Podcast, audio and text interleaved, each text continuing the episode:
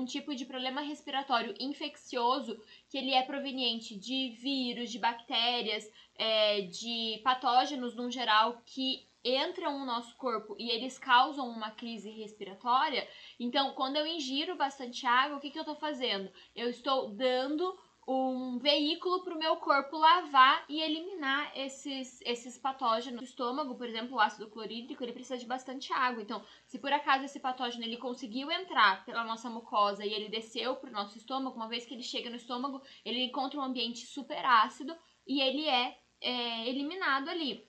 Mas eu só consigo fazer essa eliminação se eu conseguir produzir é, a acidez suficiente. E para isso eu preciso tomar bastante água. Thank you.